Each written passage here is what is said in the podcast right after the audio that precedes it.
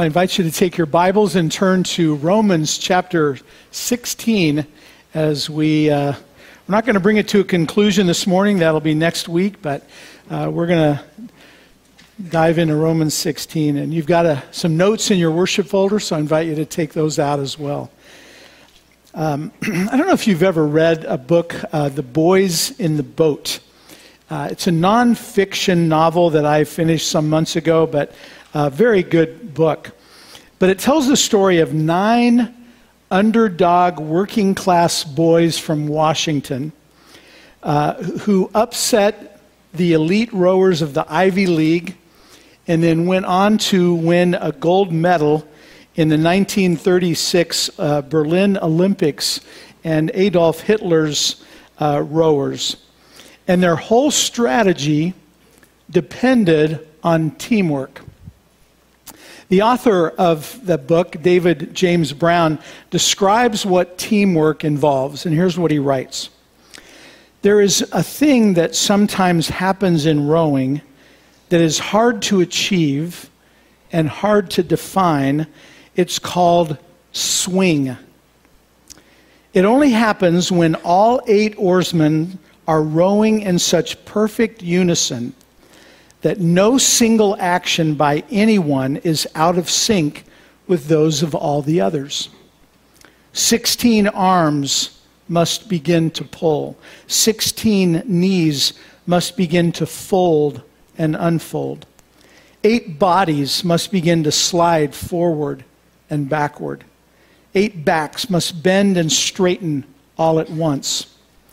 Each minute action, each subtle turning of wrists must be mirrored exactly by each oarsman from one end of the boat to the other. Only then will the boat continue to run unchecked, fluidly, and gracefully between poles of the oars. Only then will it feel as if the boat is a part of each of them, moving as if on its own.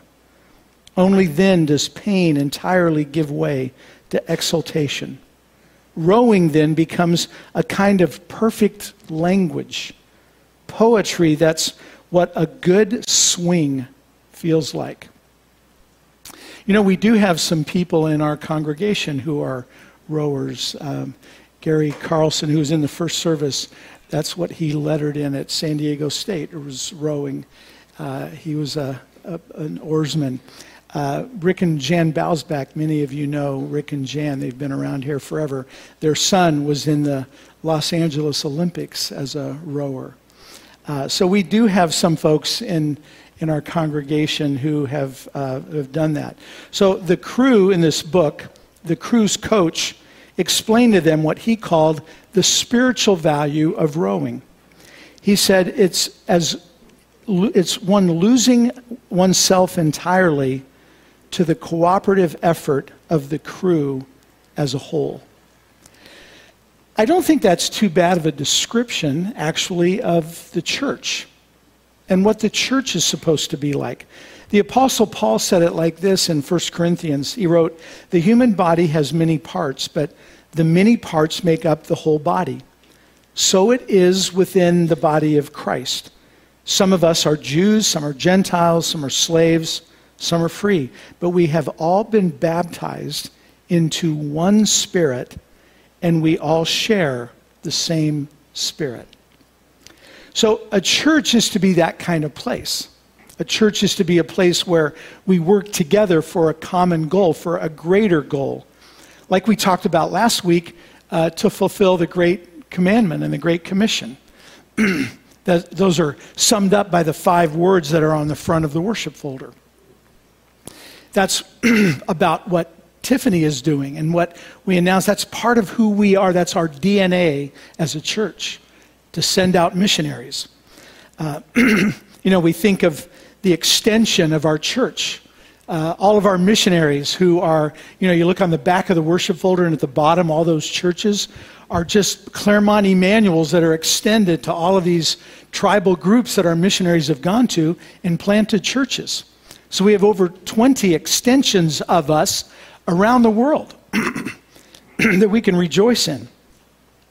Um, Well, the Apostle Paul is obviously an intellectual. I don't think anybody would, would fight that, that uh, distinction of the, of the Apostle Paul after reading the book of Romans. Uh, but he is also deeply concerned about people. He loves people, and relationships meant a lot to him. Paul loved the people that God sent him to. And, um, and Paul's talked a lot about God's love throughout the book of Romans. In fact, at the top of your outline, you've got where he's mentioned love so far. God has poured out his love in our hearts, and he's demonstrated his love for us by sending Jesus. Uh, nothing can separate us from God's love. Love is to be sincere, and we're to be devoted in our love for each other. We're to love those outside the church by blessing them when they treat us wrongly. We're to love other believers more than we love our own comfort. And Paul appealed to love for people to join him in praying for his ministry. Love will look like everyone in the church using their gifts to serve each other. Uh, we had a memorial service yesterday for Dan Dangel, um, and I know that a number of you were there. Uh, Dan, it was pointed out by a number of people that Dan was someone who was faithful that he was a servant who used his passion for photography and for uh, baking bread. How many of you tasted Dan's bread? Yeah. Maybe it would be easier to ask who didn't taste his bread or who hasn't. Uh, and then also for doing financial counseling. Uh, he was a CPA, and he loved to help people figure out their finances. He was willing to serve the church in any way that he could. Some of the names that we're going to read about here in Romans chapter 16 are Latin, some are Greek, uh, some are Jewish, but they are all people, and this is on your outline. All of these are people Paul loved. I think Paul could have said a lot about each one of them, um, more than he did, but he wants us to look at this long list, and he didn't want to miss anybody, I'm sure. So on your outline, it says, although Paul had not met most of them, he loved them as his brothers and sisters in Christ. So, the first thing we see, this is number one on the outline, is that Paul's heart overflowed with personal love. Um, and some statistics just from the, from the chapter. The word greet is used 19 times in this passage. There are 33 individual names, 24 of them are in Rome. And of the, those in Rome, he greets 17 men and seven women. He greets two households uh, the mother of Rufus and the sister of Nereus. So let's read the passage, uh, Romans chapter 16, beginning at verse 1. I commend to you our sister Phoebe, a deacon of the church in Cenchrea. I ask you to receive her in the Lord in a way worthy of his people, and to give her any help she may need from you, for she has been the benefactor of many people, including me. Greet Priscilla and Aquila, my co workers in Christ Jesus. They risked their lives for me. Not only I, but all the churches of the Gentiles are grateful to them. Greet also the church that meets at their house. Greet my dear friend Epaenetus who was the first convert to Christ in the province of Asia. Greet Mary, who worked very hard for you. Greet Andronicus and Junia, my fellow Jews who have been in prison with me. They are outstanding among the apostles, and they were in Christ before I was. Greet Ampliatus, my dear friend in the Lord. Greet Urbanus, our co worker in Christ, and my dear friend Stachys. Greet Apelles, whose fidelity to Christ has stood the test. Greet those who belong to the household of Aristobulus. Greet Herodion, my fellow Jew. Greet those in the household of Narcissus who are in the Lord. Greet Tryphena and Tryphosa, those women who work hard in the Lord. Greet my dear friend Persis, another woman who has worked very hard in the Lord. Greet Rufus, chosen in the Lord, and his mother, who has been a mother to me also. Greet Asyncritus, Phlegon, Hermes, Patrobas, Hermas, and the other brothers and sisters with them. Greet Philologus, Julia, and Nereus, his sister, and Olympas, and all the Lord's people who are with them. Greet one another with a holy kiss. All the churches of Christ send greetings. We're going to stop right there for now. Um, you know, there's a, a, lot that could be said about all these names. Uh, we don't have time to look at all of them, but I, I want to highlight a few. Uh, before I do that, uh, one commentator, Dr. James Boice, wrote this. He said, There is no better picture in all the Bible, or possibly in all the world's literature, of genuine Christian fellowship than this snapshot of the believers mentioned here by the Apostle Paul. Paul is getting ready to travel to, he's in Corinth. He's getting ready to travel to Italy, to Rome, and then on to Spain. Uh, he's probably around 60 years old, and he feels like he has one more church planting ministry trip in him. Uh, you know, when I, when I first was thinking about this, who came to my mind right away was one of our missionaries, Paul Gervasi, who uh, completed a church plant and a New Testament translation. And Paul and his wife, Bella, after having done that, said, Man, can we do this again? We've got all the tools we need, all the training we, we need. We're just a little bit older, but they have done it a second time. They're almost at the end of planting a second church uh, in a second group of people and a second translation of the New Testament. Uh, pretty amazing. It's fun to be a part of something like that. Uh, he probably, Paul doesn't have much to pack. I, I can't imagine. Imagine that he traveled pretty lightly. Uh, and while he's packing, I could see him running across maybe some notes that he'd scribbled out of some of the names, and he thought, you know, I need to, I need to greet these people. And so that it's what we end up with in Romans chapter 16. But in verses 1 and 2, you can look in your Bible, he mentions Phoebe. And um, Phoebe, the name Phoebe means bright and radiant.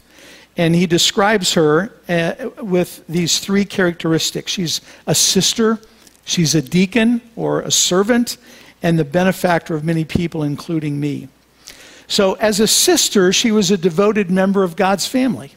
As a servant, she cared for others, maybe discipling them, helping them grow to maturity in their Christian faith. And as a benefactor, she was probably in a position to support uh, others financially, like she uh, apparently was doing with the Apostle Paul. In verses 3 and 4, uh, Paul mentions Priscilla and Aquila. If you've read the book of Acts, you know that uh, Priscilla and Aquila were around, and they're mentioned by Paul in other places. And Paul met them when he came to Corinth. Um, and they became close friends and ministered together. In verse 7, when it says, uh, he talks about Andronicus and Junia, um, and it says that they were highly regarded by the apostles, that's what it means, and that they came to faith literally in a calendar before Paul did. So, starting at verse 8, we have these names to describe the people that are listed beloved, fellow worker, approved in Christ, kinsman, workers in the Lord, a choice man, brethren, and saints. And again, the stories behind each of those that, that Paul could, could tell, I'm sure, were, uh, were wonderful stories. But all we know for certain is that each name brought to mind a relationship that Paul had that, uh, that he had in common with the church in Rome. These names are from Rome. Uh, there, he's going to mention some names from Corinth a little later on. But in verse 10, he greets Apelles, uh, who is a tried and true veteran. That's really what it means. And what a great thing to be said of it, that we stick it out for the long haul. You know, when I first came to Claremont Emmanuel 30 years ago, a man who was at the back of the church as a greeter who is still around, and I know many of you know him, some of you don't, but his name is Andy Anderson. Uh, Andy turned 99 this week. Uh, we don't make a big deal of mentioning birthdays, otherwise, we'd be up here all day every Sunday. But uh, I think if you turn 99, we'll mention you, I promise. Uh, but man, 99, Andy has really stuck it out. He still is faithful at the men's prayer breakfast. He's still around. Um, and uh, he's a godly man. And he and his wife Ruth are two that we prayed for who are going through what everyone I think who turns 99 and and Ruth isn't 99, but um, it, it's hard. It takes courage to grow old, doesn't it? And then he says, Greet Tryphena and Tryphosa in verse 12. These women work hard in the Lord. What a great thing to be said of us, that you work hard in the Lord. Uh, this is most likely a play on words because Tryphena and Tryphosa, those two words mean dainty and delicate. Uh, it's thought by some commentators that they're twins. And I think what Paul is saying here is that they labor to the point of exhaustion and, and don't look down on them because of their names, because dynamite comes in small packages. Uh, that's what he's saying, I think. In Mark chapter 15, uh, Simon of Cyrene is who, who carried Jesus' cross is described as the father of Alexander and Rufus. William Barclay, in his commentary, makes this comment about the passage in Mark chapter 15.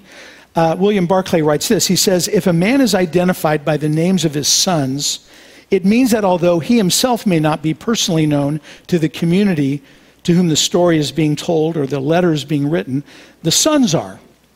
To what church did Mark write his gospel?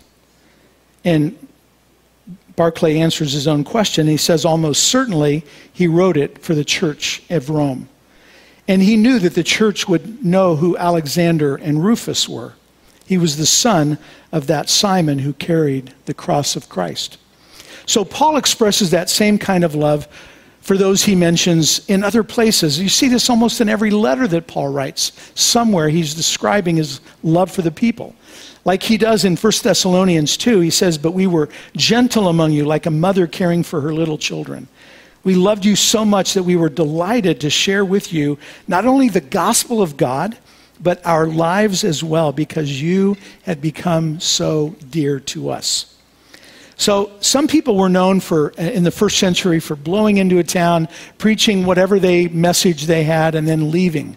But that was not the Apostle Paul. He stayed around. He cared for the people.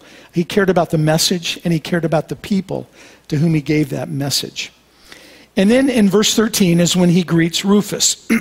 and he also greets Rufus's mother, uh, who has been a mother to him also, he said. So when was she a mother to Paul? You know, we don't really know. Maybe it was uh, in Antioch. Maybe it was in Corinth. Maybe it was at another time in his life when he'd been beaten. She nursed him back to health. But as a mother, she would be someone who could say, Sit down and eat your breakfast, even though you're apostle, an apostle, you still need to eat. And so that's what a mother would do. And that's what, why Paul, I know, loved Rufus's mother like his own mother. Um, Paul is clear that our love should be expressed. And he says in verse 16, look at verse 16, to greet one another with a holy kiss. Um, what that's about is connection, connecting with other people. It's a cultural thing. Uh, J.B. Phillips translates that same verse give each other a hearty handshake all around for my sake. And the contemporary English version keeps it general and translates it be sure to give each other a warm greeting. The point is, is the relationship that we have with other people.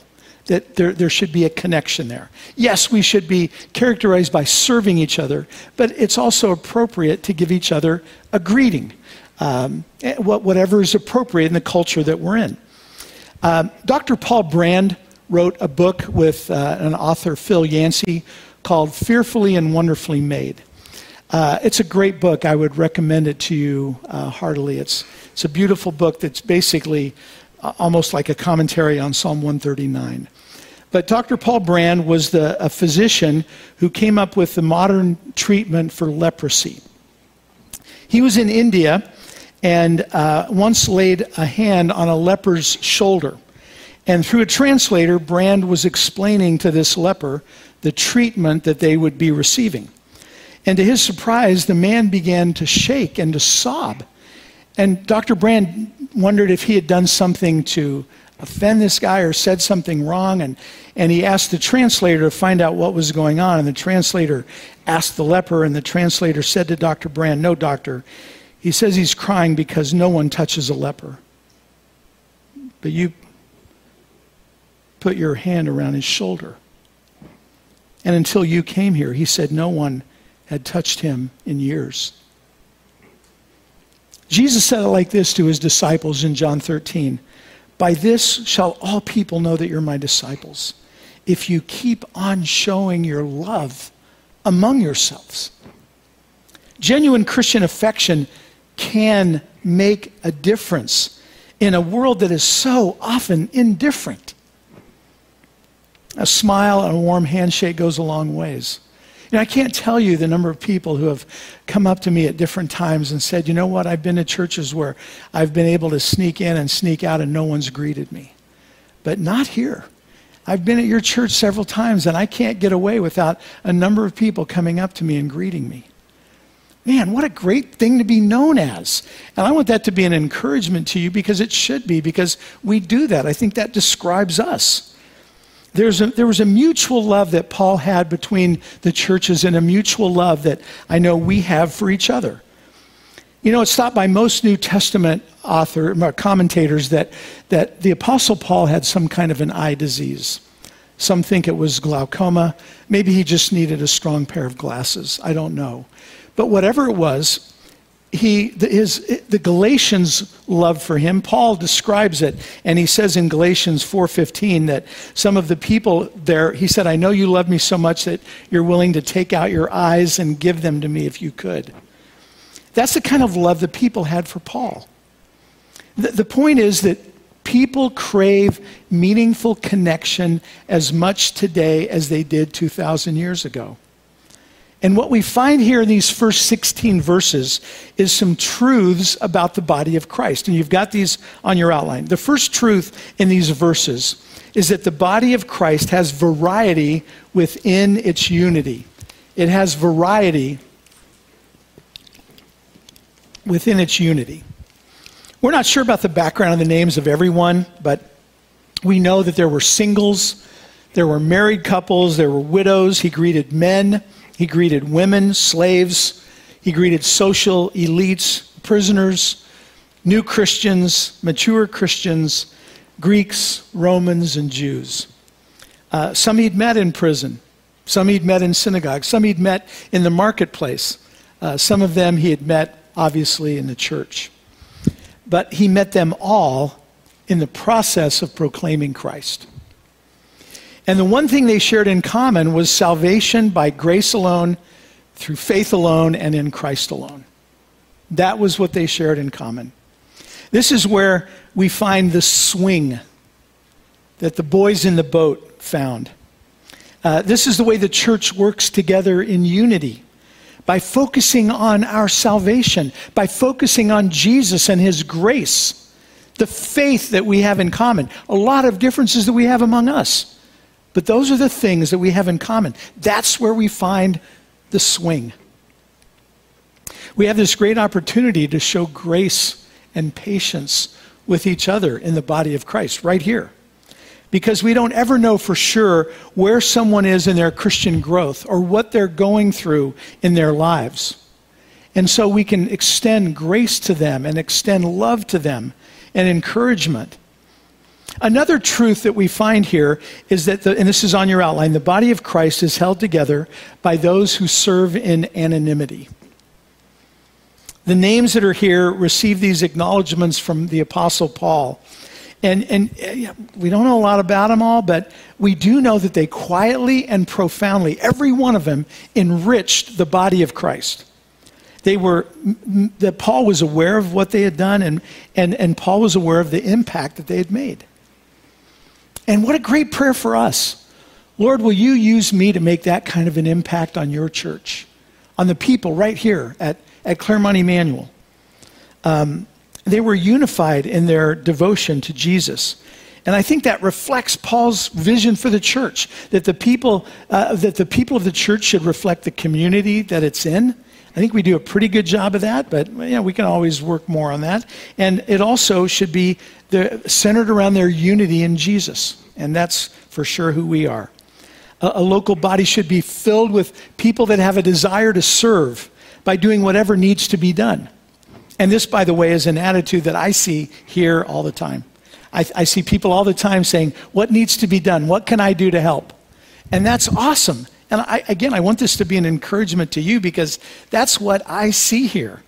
Um, and I see everyone looking around for, for wondering what they can do to help. And so keep looking around, keep your eyes open for what you might do um, to help. But eh, of course, we want everyone to serve where they're gifted. But, but true servants aren't picky. They don't have to serve even in an area where they're gifted. They'll just pitch in and do whatever they can whenever they can do it. The second thing we see in these verses is a warning. Uh, Paul knew that he needed, this is number two on your outline, to protect the church. Godly love, according to 1 Corinthians 13, does not rejoice in unrighteousness. So it's the nature of love to warn those that you love about real or potential harm that could come to them. And this is true of husbands for wives, it's true of parents for children, of pastors for their congregation, and of believers for one another. So the greatest harm against believers is those who undermine God's truth. Um, and that's why Paul felt it necessary to hear to have a word of caution. The greatest harm is, um, and, and again, Paul's demonstrating his love for the church here by not wanting them to be harmed.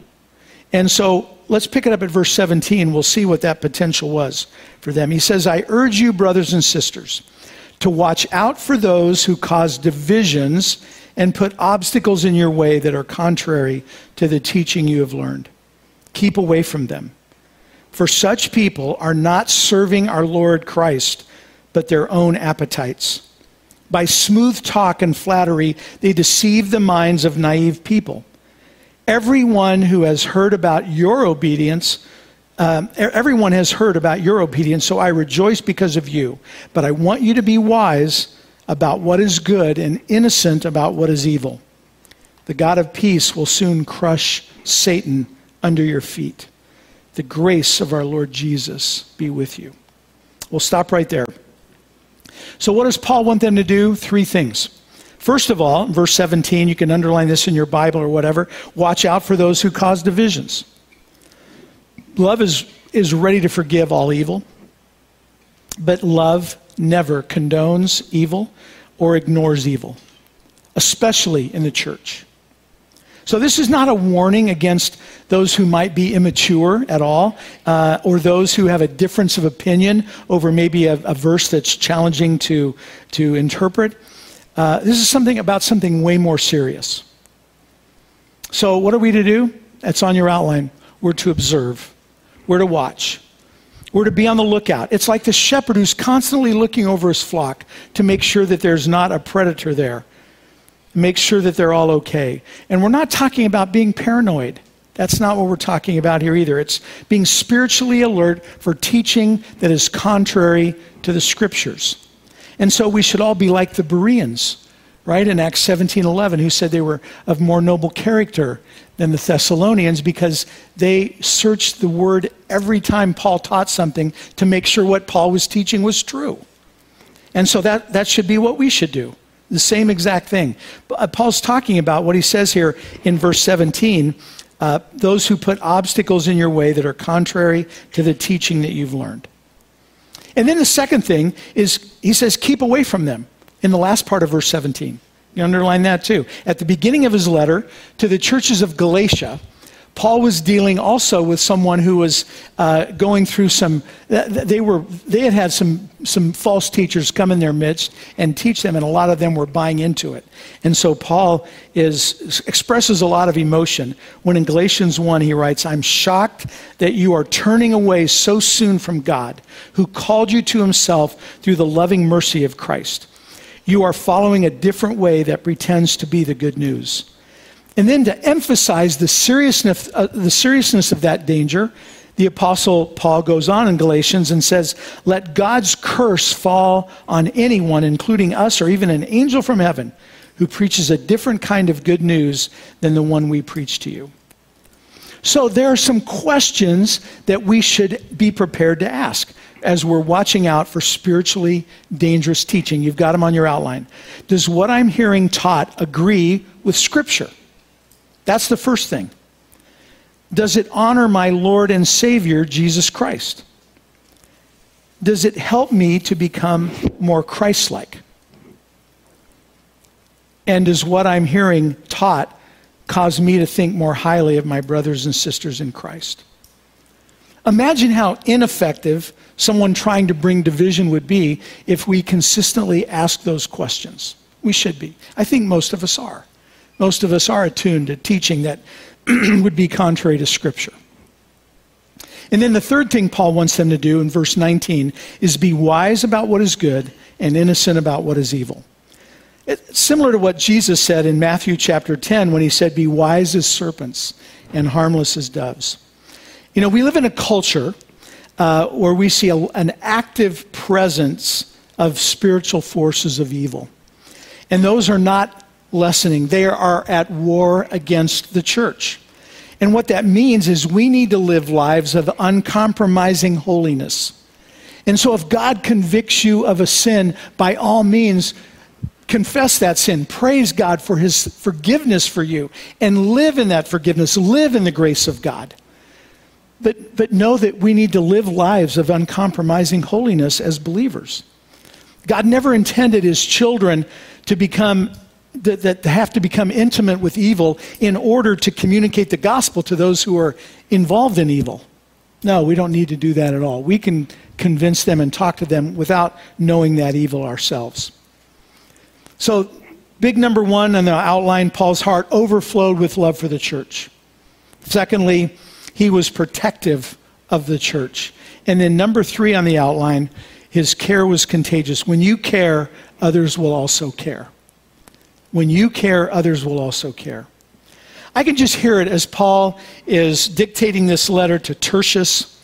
Uh, Tertius, who's writing it down, needs to chime in and greet his friends. That's not a, a normal thing that's done by a scribe, but it was done here in this context. And then Timothy is obviously there as well. And so maybe he came in at the end or something, but he wants to give his greetings to some folks. And so we'll pick it up in verse 21. Timothy, my coworker, sends his greetings to you, as do Lucius, Jason, Sosipater, and my fellow uh, and Sosipater, my fellow Jews. I, Tertius, who wrote down this letter, greet you in the Lord.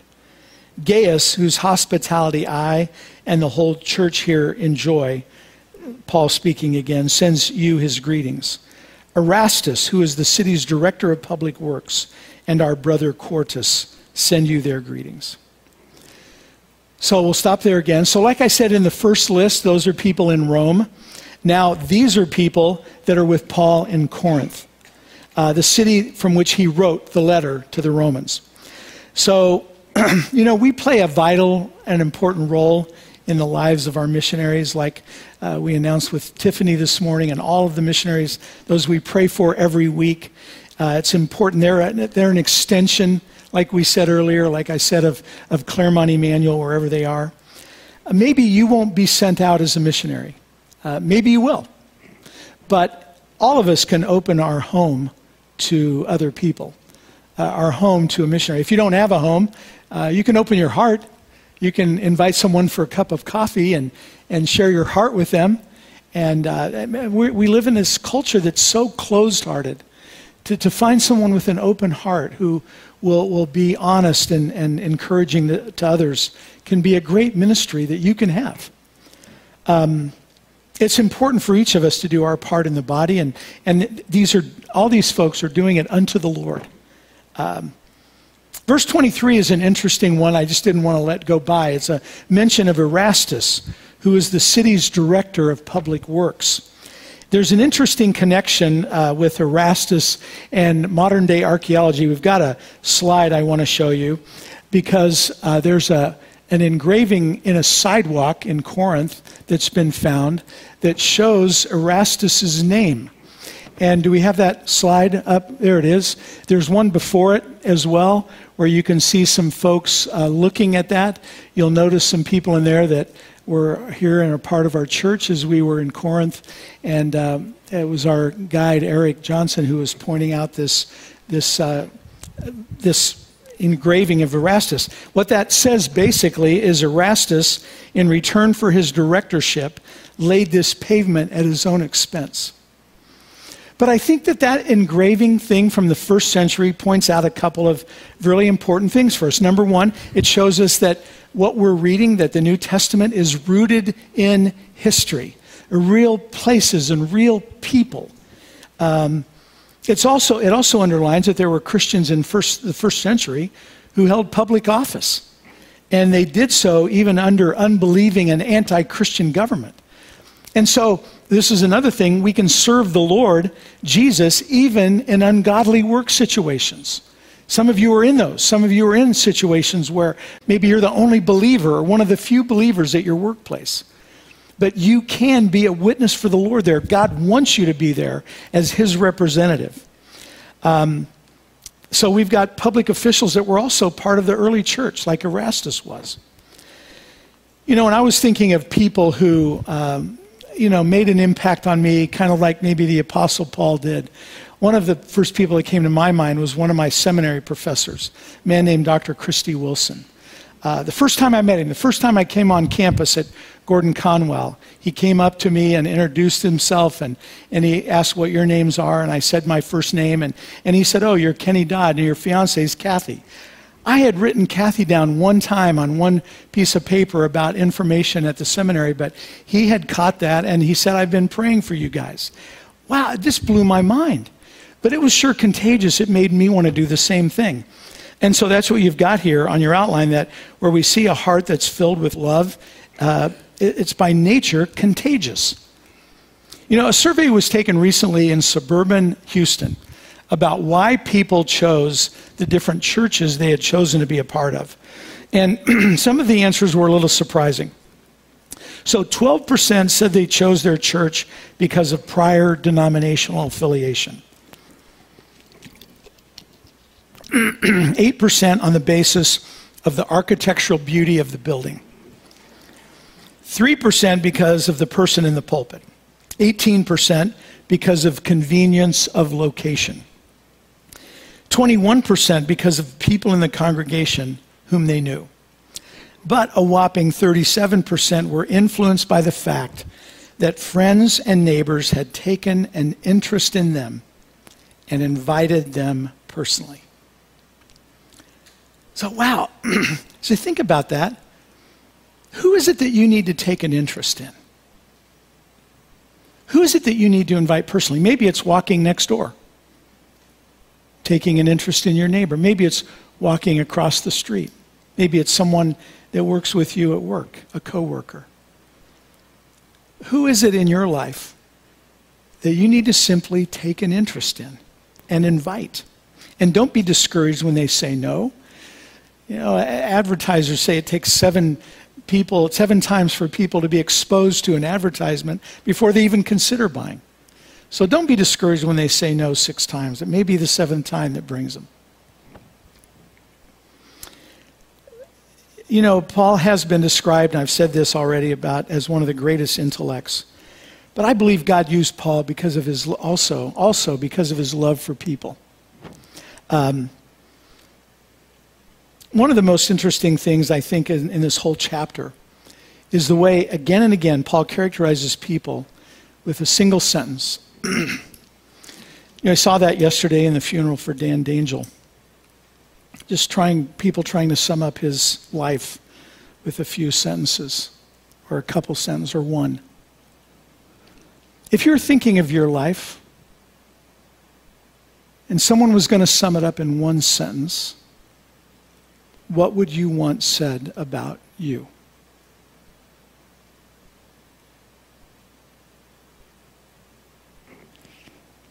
The Apostle Paul wrote in Philippians 1 Every time I think of you, I give thanks to my God. You know, and it says on the bottom there, who are the people without whom you would have never made it? If you were to write one name, excuse me, under that sentence right there, who would you write? Who would you write? If you're thinking of a name now, Write it down. You think of a second name? You know, I think of names for me. There are a lot of names actually that come to mind, but at the top of the list are three friends in high school who shared the gospel with me. And led me to faith in Christ. It's one of the reasons I'm really looking forward to, in a few weeks, going to my 50th high school reunion to see them because I know they'll all three be there. We're staying with one of them. I know some of you are shocked that I'm celebrating my 50th high school reunion, but I graduated when I was one year old. So. you know, Kathy and I were talking about this last night, and man, so many names come to mind. So then take the next step. Call them. Thank them. Write them a note, send them a text. Write them a handwritten note. They'll, they'll be shocked at that. but I think that we need to remember the people like Paul's remembering them here. And, and let people know they've had an impact in our lives and that we love them. We're grateful for them. Maybe they've gone to be with the Lord. Thank God for them. Maybe you could call their spouse or a, a, one of their children and thank them. They'd love to hear that from you.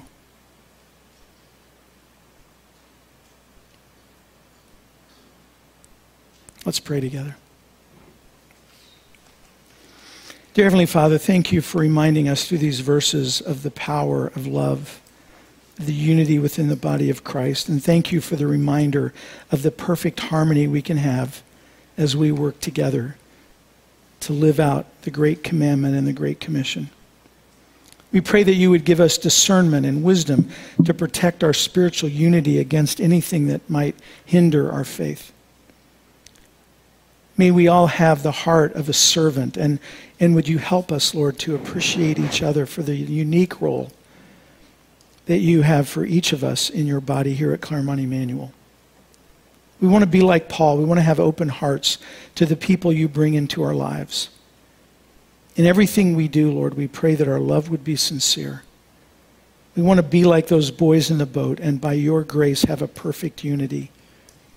And we pray that as we do that, that the people around us would know that we're your disciples. And on whatever level this morning, Lord, by your grace, if you're drawing someone to, to, yourself, to take your word and apply it to their lives in a specific way, may they respond in faith and say yes to you. In the strong name of Jesus, we pray. This, uh, our series in Romans, from Romans 15, I pray that God, the source of hope, will fill you completely with joy and peace because you trust in Him. Then you will overflow with confident hope through the power of the Holy Spirit. Amen. God bless you. And you know what to do.